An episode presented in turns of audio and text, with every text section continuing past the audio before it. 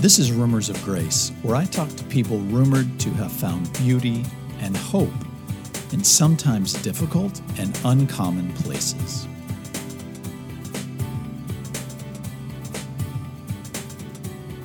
Welcome, friends, to another episode of Rumors of Grace. As always, this is Bob Hutchins, and today I have Miss Mrs. Jenny Black and she lives outside of Nashville here, not far from where I am. Her husband Adam and their two children, and she's a licensed counselor and therapist. And you may remember the name because I've had Jenny on the program before.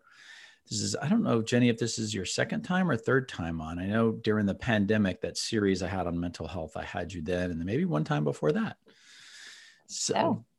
So, Jenny is a specialist in how current media experiences, the internet, our whole media environment, our culture of today affects human beings in the context of trauma. And I, I love her specialty, and we've had been having some fascinating conversations offline. And as a matter of fact, she and I are working on a on a little project that we will tell you more about in the coming months. But for now, I want to just touch and dig in today because I think what you have to say and what we've been talking about, and really what you've experienced in your own practice, Jenny, the past um, several years is so, so relevant. Uh, and it helps to bring context and an interesting perspective that's very helpful. And so, Jenny, welcome to the podcast. Thanks, Bob. I'm glad you're here. What are you working on today? You've got your books all open. Are those yeah. your notes? I'm, I'm today working on our project. So it was it was a productive day. Good, good, good, good. Well, Jenny, talk to me a little bit about what your practice has been, where you've chosen to focus your energy in the past couple of years. Well, I when I first became marriage and family therapist, I was dealing with pretty traditional issues because most of us were dealing with pretty traditional issues. So people would have maybe they were going through a divorce or a recent loss. And so they'd go to therapy for that. Or they might have had some sort of traumatic experience that they were going to therapy for, or childhood issues that they wanted to work through. And we kind of had this paradigm for how to work through these things. You know, we've been studying this for a long time now, and we have these different lenses and therapeutic techniques that we use to care for whatever the presenting need is. But about four years ago, five years ago, I started noticing that everyone was showing up with what with symptoms of some version of PTSD. Hmm. And they we would try to track them back like oh what's you know what's the situation that happened? or let's go back to your childhood. And there just kept being well it's kind of my life today. Like i'm in a situation that feels overwhelming.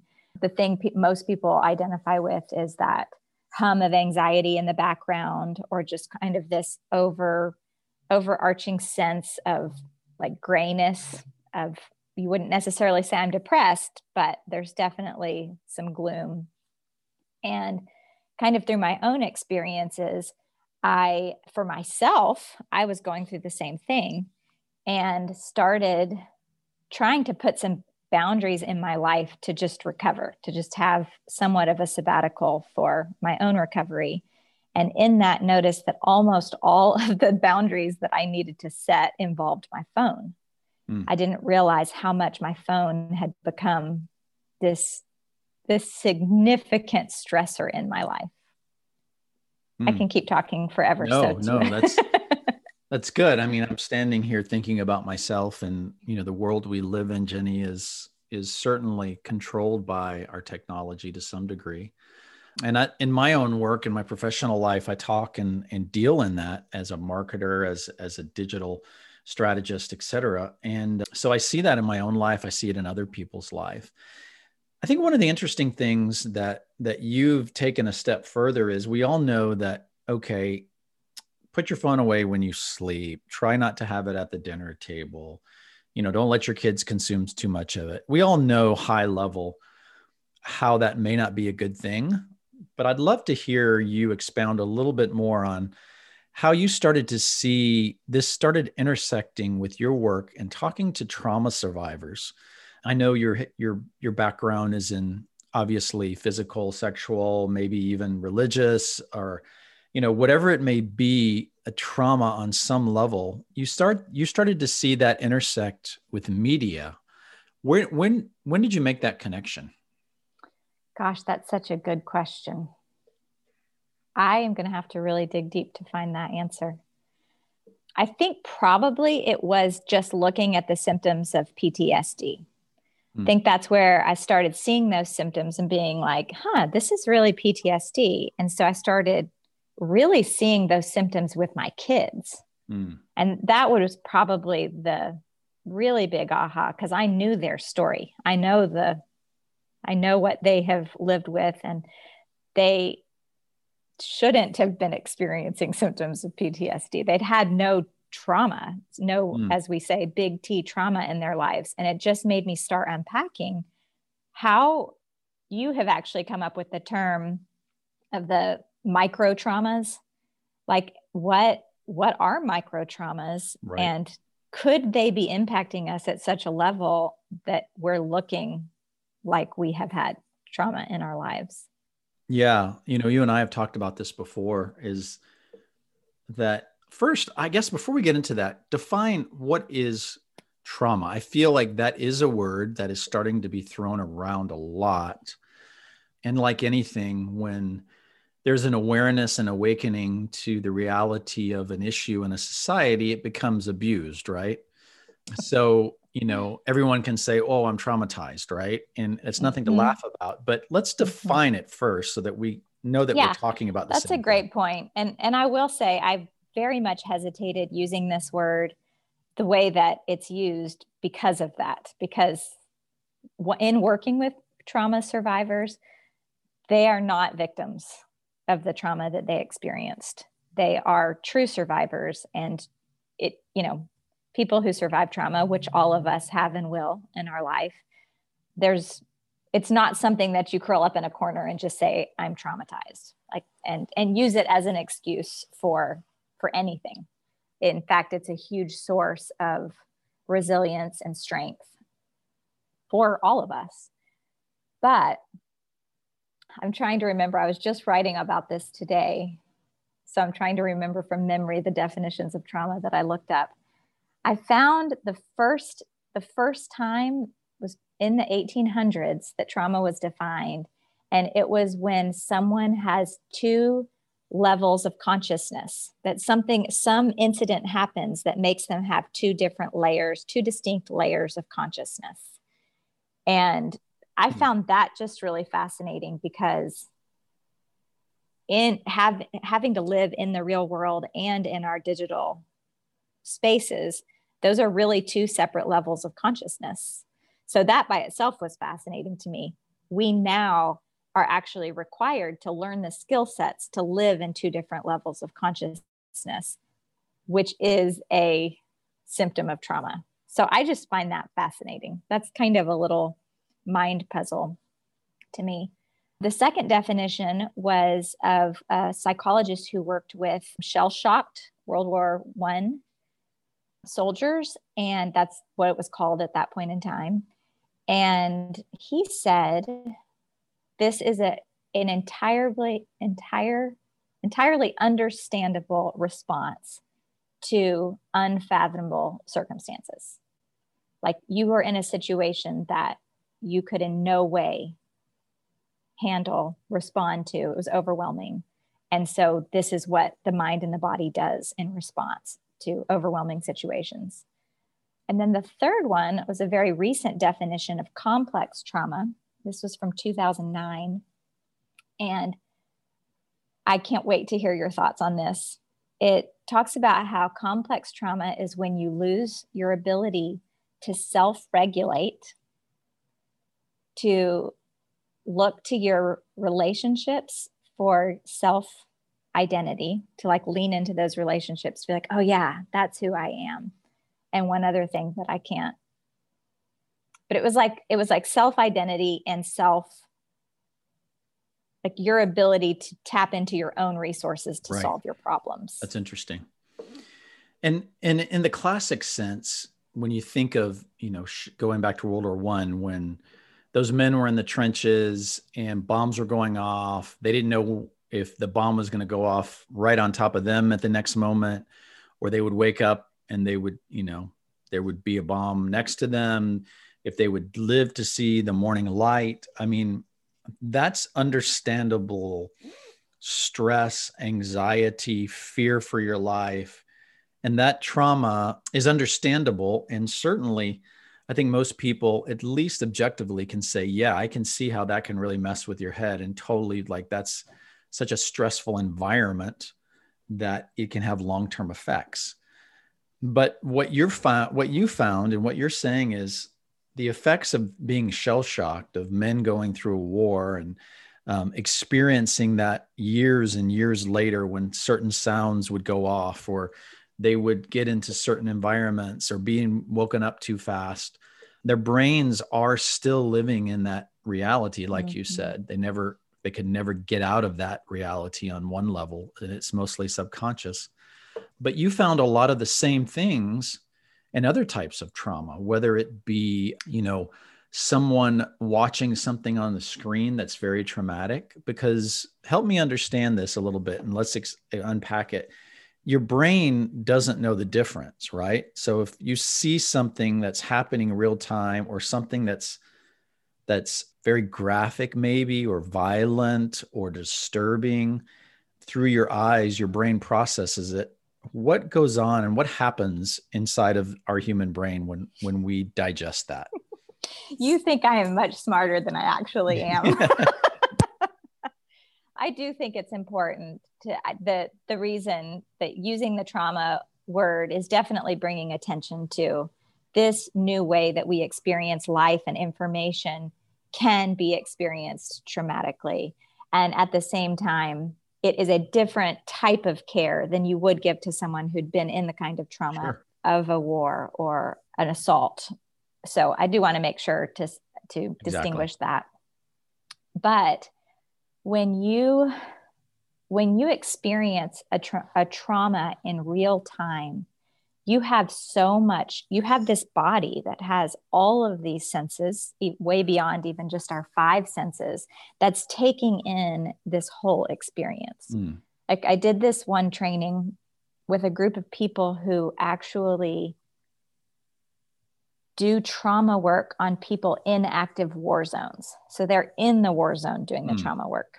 They're not where most of us are dealing with it after the fact after it's happened. Mhm. And one of the things that they said is that they will sit with people like say that bomb does go off. So they're in those those areas and they will be like look at the sky, look at the sky, notice the weather today. Like these things that are how you assimilate and make sense and orient your body and your brain towards this terrible thing or hmm. disruptive thing that happened. So I think that the way that we have survived trauma and recovered from trauma to up till this point in history is that our bodies were doing a lot of work for us that we mm. weren't even aware of. The most popular one is you know Mr. Rogers quote after September 11th or his mom said always look for the helpers.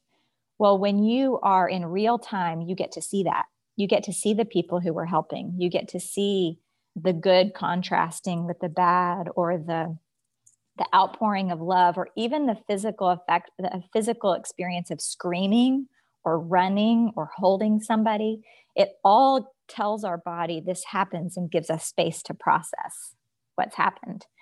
When we are experiencing those same things um, through our devices most of the time we're alone. We're we're in a usually a safe place where we're seeing something that is really disturbing that's happening to someone else or somewhere else. And we have no other experience of anything but the trauma.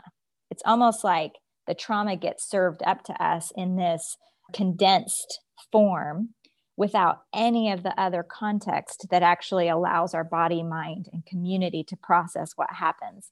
So it's not that this terrible thing has happened to us, like that I've watched this thing and I've seen it and now I'm traumatized. It's that it has nowhere to go. It has nowhere or way to process through me. So my body and my brain just start storing up these traumatic events or things I've seen or heard. And they get built up in what you you would call with those little micro traumas that just keep building up until all of a sudden I'm just anxious. I just think the world is a scary place to be. I don't want to be in it. Wow, I'm depressed. What difference does my life make with all of this terrible stuff that's happening? It becomes a narrative that's bigger than my actual human real life experience. Yeah, one of the things that you and I have been talking quite a bit about is under it's important to understand what you just explained and that that that is happening and it does happen to us regularly and maybe we can get to some of the effects and and maybe ways to notice and to see if you can you know start to analyze yourself or your kids and and what and what's some practical steps. But before we get there i think it's really important for the context of this podcast and the things that really help us to put some skin on the bones is what is the framework and understanding and you know what's the context for which we as humans right now living in 2021 get sucked into us because almost all of us do. Unless you're living on an mm-hmm. island with no technology you really do. And and it it's what psychologists and sociologists you know call bias. We all have bias and we all are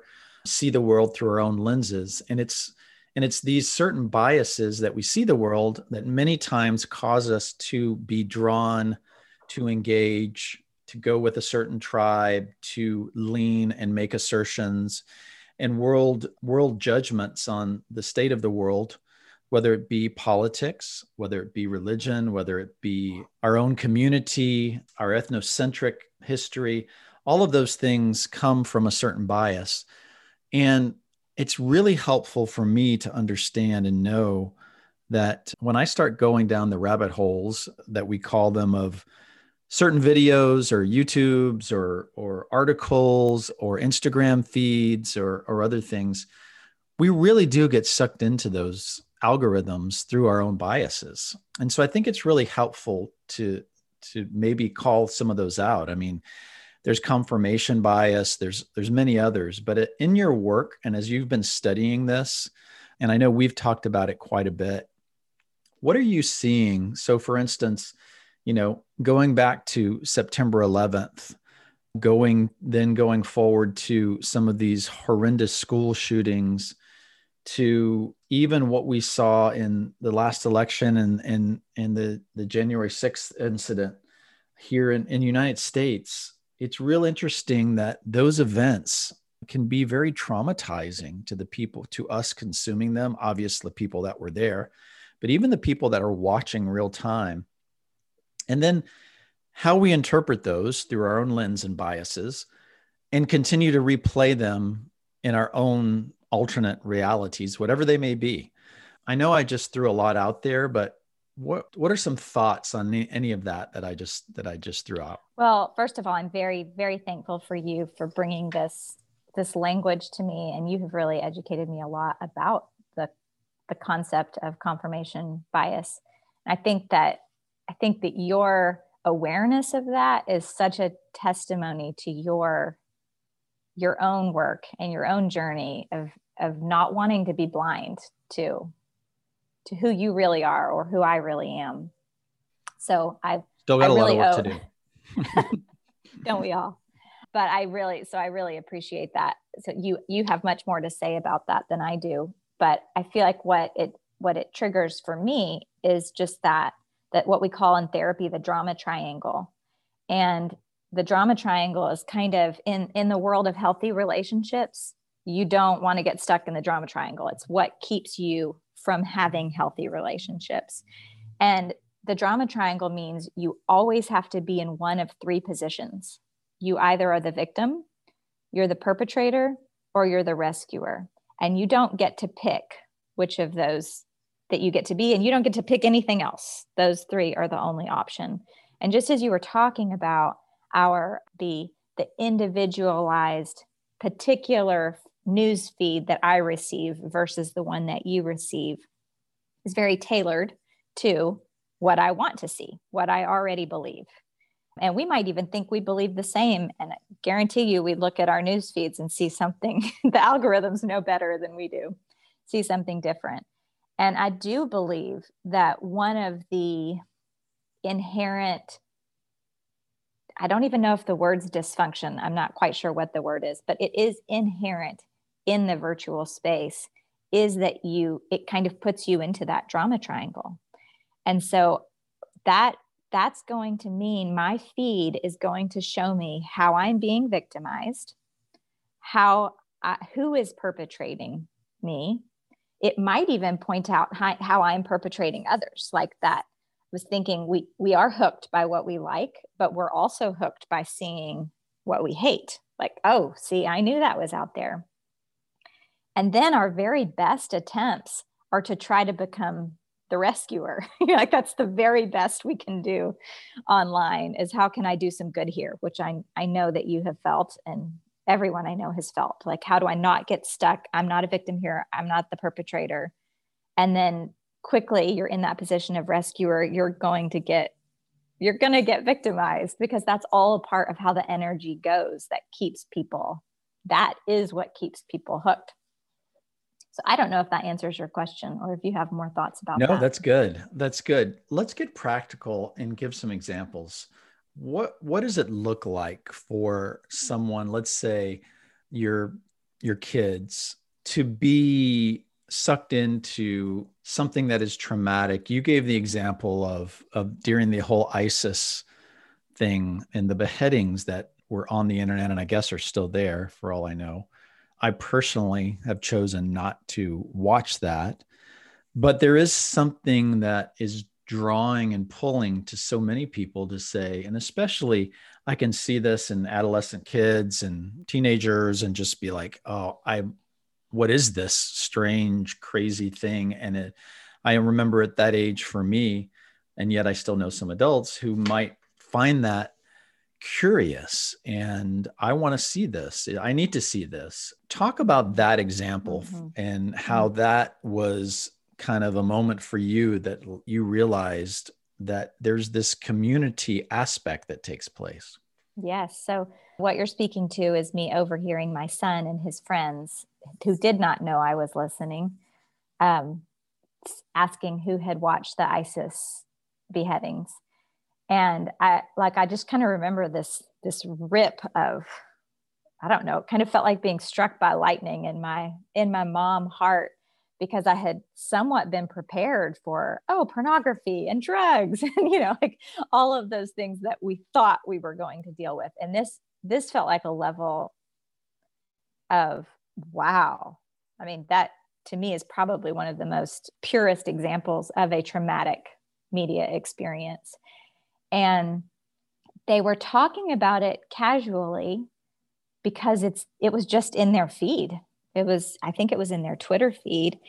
And as we've you know talked about the difference between digital natives and di- digital immigrants i actually think i don't want to see that. I don't need to see that. That will be bad for me. But if we had been exposed the way that they have been exposed we would have been asking the same questions. It, it would have been a viable like yeah that's what you do because you want to stay informed and you want to know what everybody's talking about we have i did have an adolescent middle school boy who not my son but a student that i knew about who his mom didn't know what had happened to him. He was he was showing all the symptoms of extreme you know some traumatized event had happened.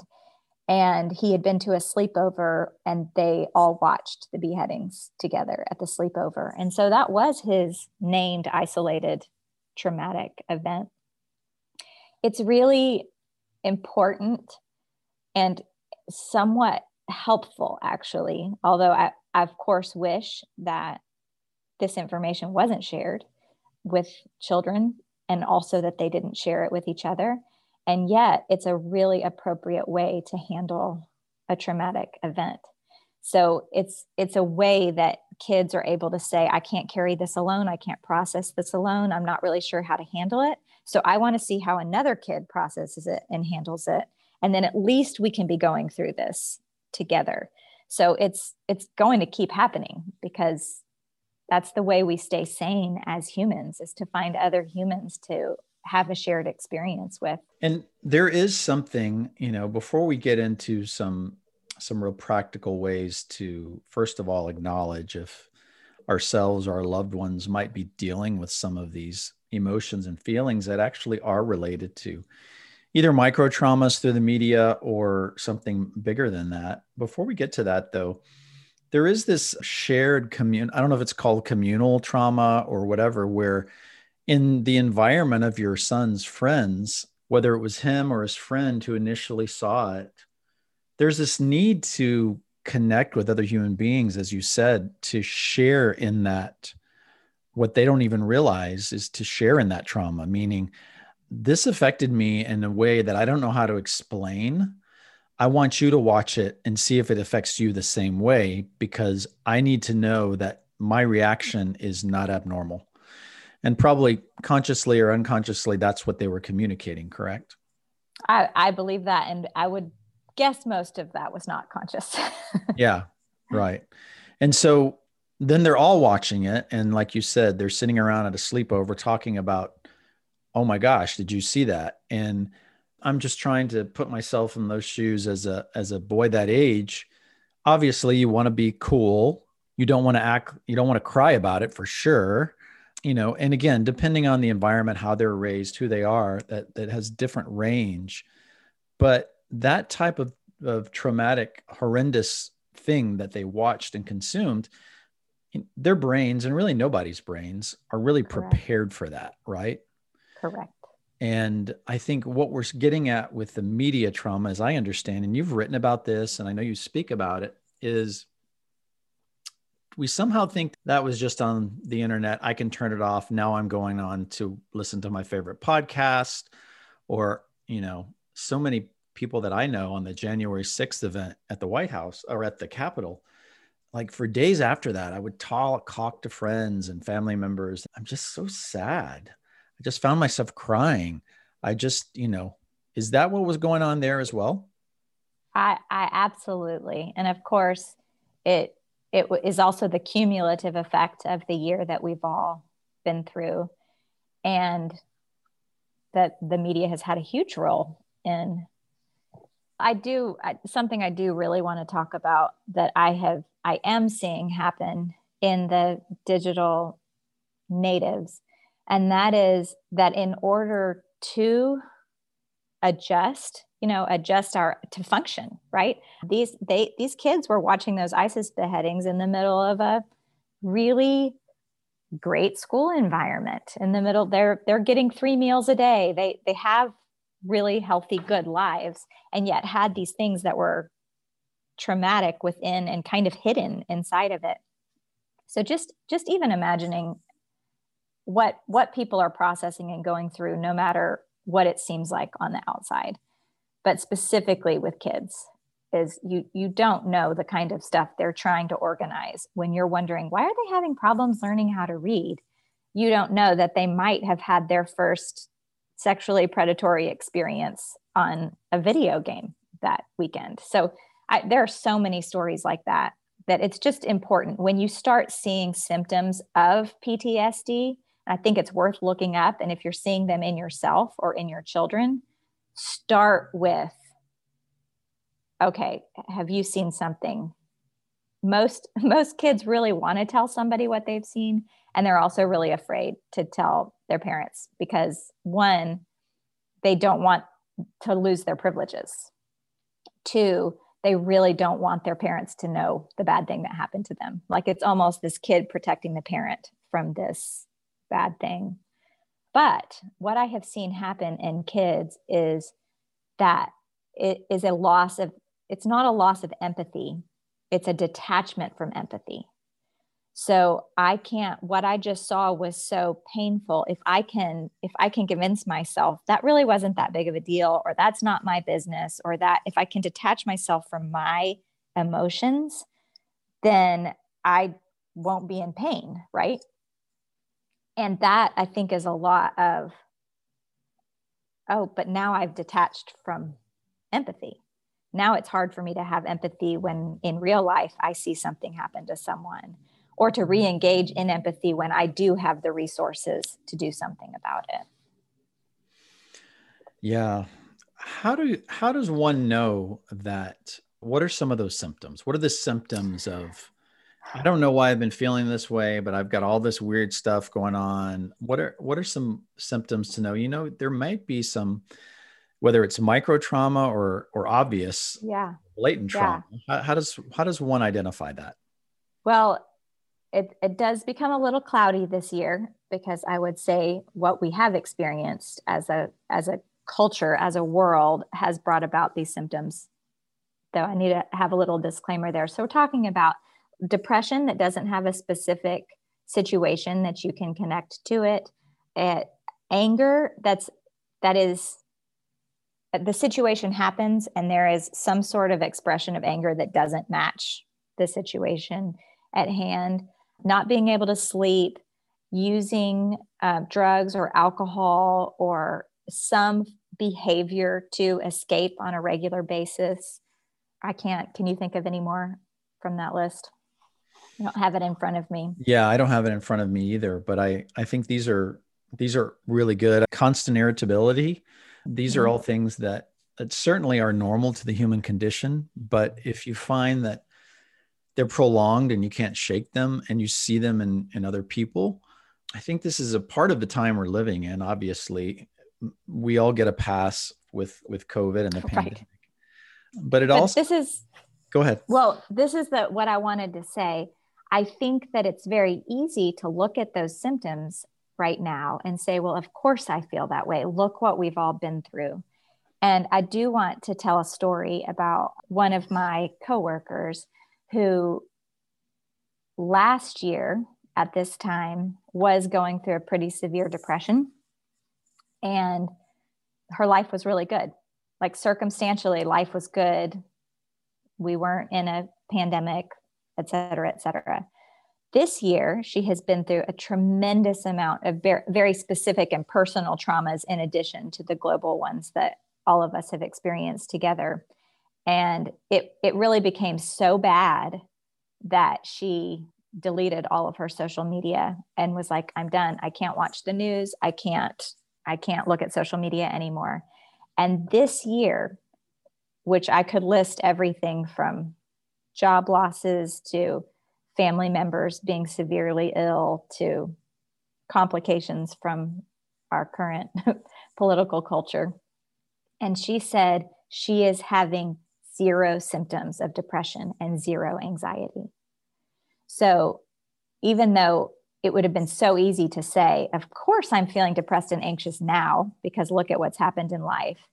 She said she was more depressed and anxious staying connected to her social media feed than she is now when her life actually is that would warrant those levels of those feelings.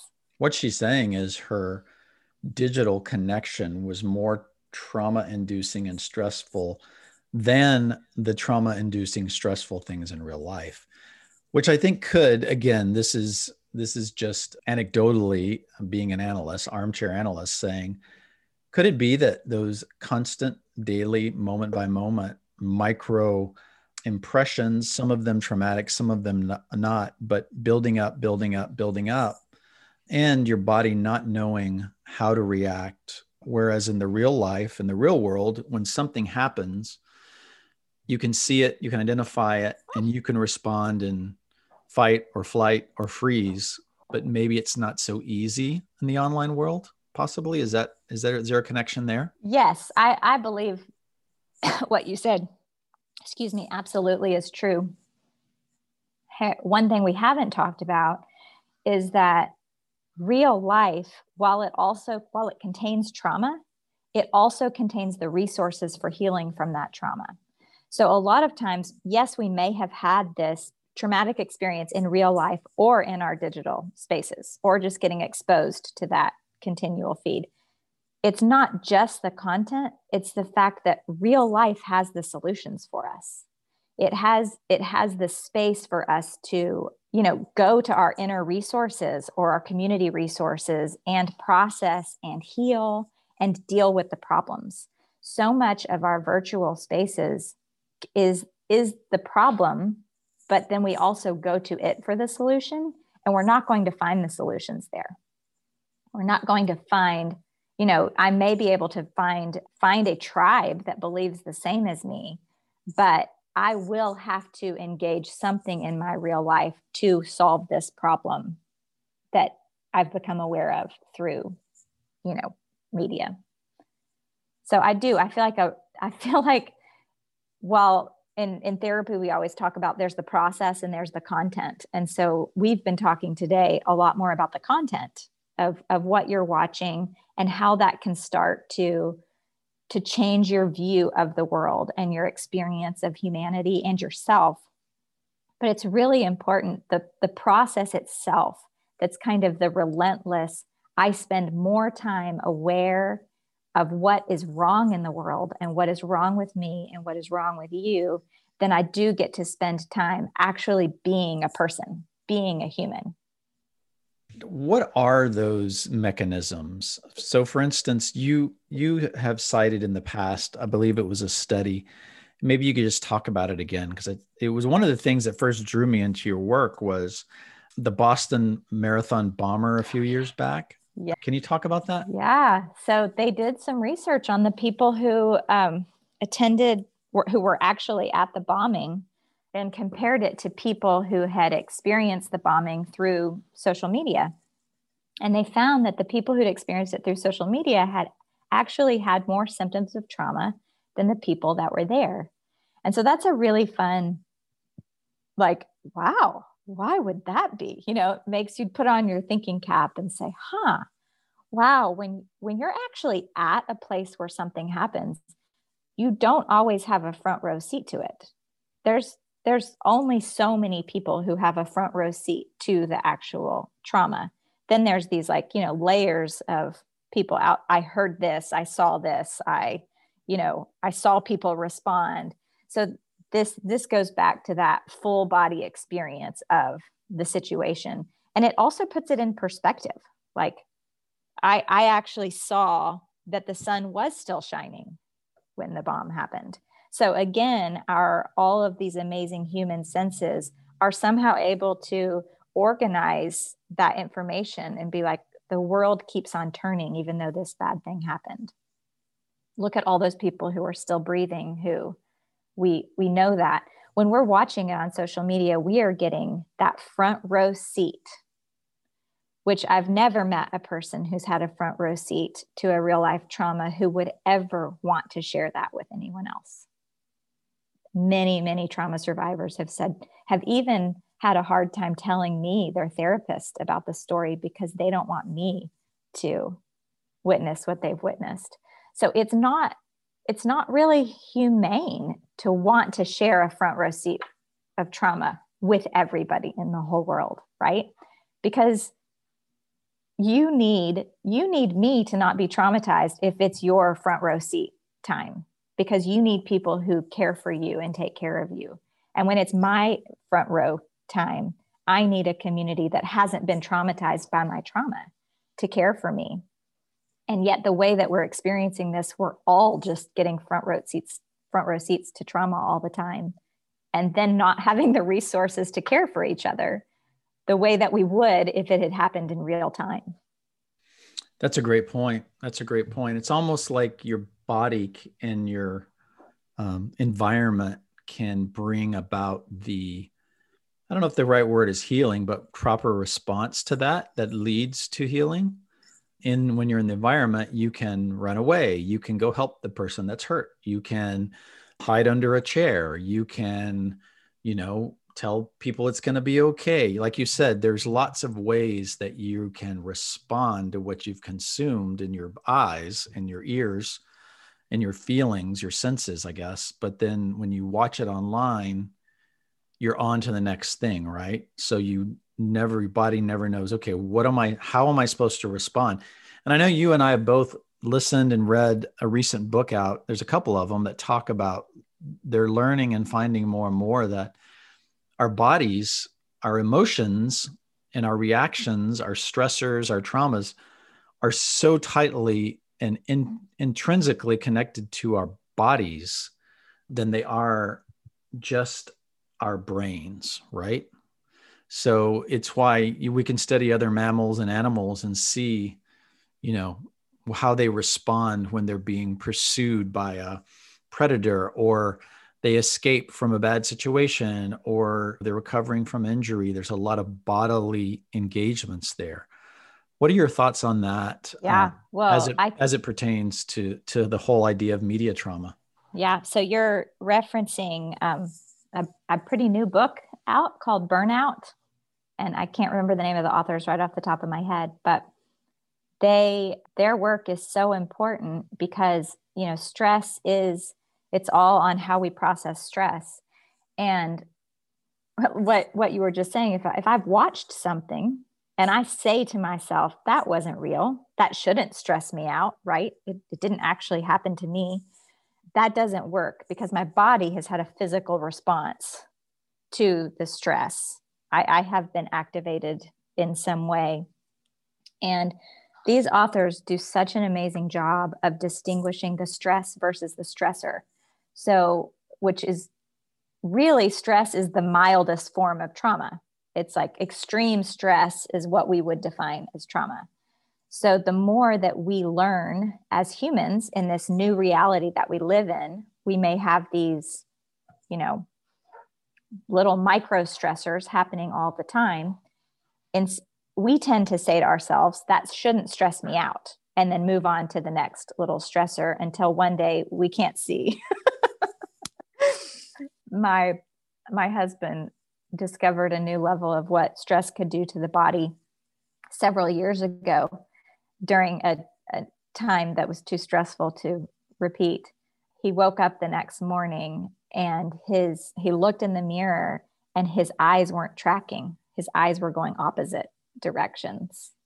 And it was terrifying. We're in the emergency room, and they finally concluded after all the tests Have you been under a great deal of stress lately? Like your body will absolutely show up with some very bizarre things when you have not when you have not given your chance to process the stress so we tend to spend a lot of energy fixing the stressor, managing the stressor. If I could just make that thing stop stressing me out, then my stress is taken care of. But what this book is communicating is that that stress became mine the second that I had a physical reaction to the stressor. And at that point, I may or may not be able to do anything about the stressor, but I absolutely have to do something to process the stress. And so this goes back to like, what can we do about this. I would say almost all of the things we do to process stress probably need to happen not on a screen. And that isn't to say that there aren't some things, there's some great meditation apps or, you know, maybe FaceTiming a friend to hash out whatever it is that we need to process. But the most important thing that we need to do is get back inside of our bodies and that is a very hard thing for our bodies to do when we're on a screen because we're kind of in two different places. And not being on a screen gives our minds a chance to get into the same physical space as our body. The, the number one thing to do is some sort of physical movement. I've been, I was having this image of working in a kindergarten class and just seeing how fidgety kindergartners are all the time and just thinking they're brilliant they're doing exactly what what we are now trying we've unlearned that we shouldn't be fidgety. And now we're like no you need to be fidgety. Like that kind of stuff is what gets energy out of our body. So physical movement creativity any kind of artistic expression laughter crying. Obviously sleeping is a huge thing where our, our minds and our bodies are very very tired and do need a great deal of rest. Well the thing the first thing that comes to mind is these are exa- the exact same things that we train our children not to do and to grow out of. Don't cry don't fidget be still stop laughing pay attention. It's really amazing that that we're really training we have trained in the maybe the modern world and, and the environment industrial nation and whatever it may be we can analyze all day but really getting back to allowing ourselves to feel and to react. And depending on how you're brought up and what environment what culture that can be a real challenge. And for others it's it can be very natural. And it might be why some of us do do suffer from physical ailments and stomach issues and bodily issues. And some of us maybe don't. Again definitely don't want to don't want to overanalyze that but what are some practical things as we are getting into this kind of phase in the last part of the podcast what are some practical things that we can do first of all to recognize that it might be happening and secondly to minimize it in our homes and in our own lives? Yeah i definitely think if you have if you have young children whose lives are not dependent on you know screens and you are seeing symptoms of any of any of those ptsd symptoms in your child definitely start with screen free time and see what i often tell parents is symptoms usually get worse before they get better because screens tend to numb numb us from our feelings and you know can can be so all consuming and absorbing that we're not feeling them. So there of course are underlying issues but you won't be able to see what those underlying issues are until they have time away from screens. So i do i would really challenge people to if you are having any of these symptoms consider even just giving yourself one day. That's when when my kids get in their cycles i'll say just 24 hours. Just give yourself 24 hours to be completely analog. And see what resets in your body see what new things that you see. So that's number one try 24 hours without a screen however you can do that. Number two something i do all the time is make my screen black and white even just the the way that I can sort of my sensory system can sort of calm down and not have to be so perceptive. Is really helpful. Turning any kind of online connection you have into a real life connection is very empowering.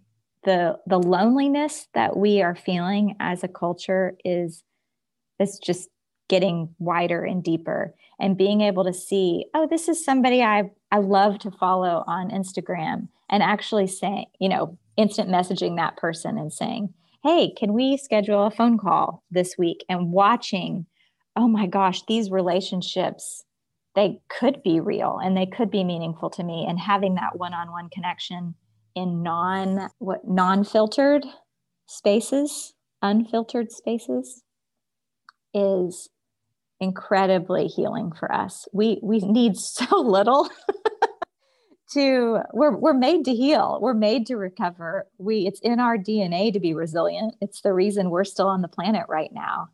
And if we get what we need, we will feel it. We will feel those results of, oh my gosh, this is what it's like to like waking up in the morning and to see color outside and to have that thought. I think being a human is a wonderful thing and i think living in this world i think this world is a beautiful place like that's that's when you know you've made it you've made it through to the other side of that stressor that's a great point i mean we could probably do a whole nother show of seeing the world as a beautiful place you know i think that what we've gone through in the pandemic, what we've gone through as a country, what we've gone through as a world, with many times what we see in media and social media and the news is the world is not a beautiful place. It's a scary place. And let me prove to you why it's a scary place. Here's all the scary things. I mean, that alone sounds so basic and, and even childlike, but really, if we find ourselves in a place and getting back to the whole bias issue where we do see the world through the lens of things are getting worse someone's going to come take my stuff the wrong political party is going to get voted in that will be a disaster and whatever it may be that's when you know maybe maybe you're being the victim of of of some sort of trauma that's a result of the media that you're consuming or the way that you're looking through at the media through the algorithm that they've fed you and it just like you said take a 24 hour break. See how your body responds. See how your mind responds. See if you start to see the world in a different light. So well, this brings me to one of my favorite questions I've ever been asked, which was by you when you said if I if I were an alien who knew everything I knew about psychology and I came to planet Earth now and I was interviewing someone who was talking like that, like you just said, the world is scary, everything's getting worse. You asked me what would I think was going on with them psychologically. And I said, I would think they were being abused. And that that is what someone feels like when they are in an oppressive abused relationship. And i think it's very very important to remember one if you are feeling that way that's a great thing to become aware of and talk to people about. But second of all to to really pay attention is anyone benefiting from me feeling this way. Is is this serving any greater system to, for me to to be scared and for me to be to stay completely tuned into 24/7 news news feeds. Well, you can open a can of worms with that one is who is benefiting from me feeling this way? Wow. That that's a great way. That's a great way to think about if if we can just have that little bit of self-awareness to know that when i'm feeling blue scared the world is caving in on me who's benefiting from that from my consuming? Who's giving me those messages? And it's easy to point fingers at you know the media and the news or in a relationship it's obvious it's the abuser in that situation or the one that wants to be in control. And yet i think there's there's a a system in place that many of us don't realize is that we put ourselves in those positions daily when we take out our phone when we when we swipe left or right up or down when we get sick and i do it all the time. I get sucked into the whole first thing when i wake up in the morning i turn roll over grab my phone. Okay what's going on in the news today? Who's sent me an email late at night? What do i have on my calendar and before I know it, you know, 20 minutes is gone and I have consumed several things that are are benign, are helpful and might be questionable micro traumas of oh my gosh, this is horrendous. It's going on in this country or you know a perspective on a bias of an interpretation of of someone's text or whatever it may be it's really helpful it's really helpful to think through those things and to have some kind of an awareness. So, anything else you would say as far as uh, tips? I think I just think that time time is everything. So, if if you can't control the content that you're watching, maybe you can control the amount of time you're watching it and give yourself as much time in your real world as possible to to find the resources and and your own experience to get to be to live your own life. That's so good. Well jenny as always this has been a fascinating talk. How can people f- learn more about media trauma? I know you've written on it some.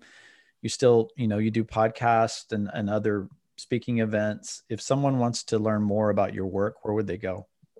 You can visit mediatrauma.com and on media on mediatrauma.com, there's also a link for our little handbook, How to Be Human in a Digital World, that um, you can purchase from there. Awesome. Awesome. Well, Jenny, as always, it's been great. We'll continue this discussion in the future and we'll keep working on our ideas and thoughts and who knows maybe maybe there's something that will be coming out of this soon so we'll we'll we'll stay in touch thanks so much bob all right we'll talk to you soon Bye. All right. Bye bye.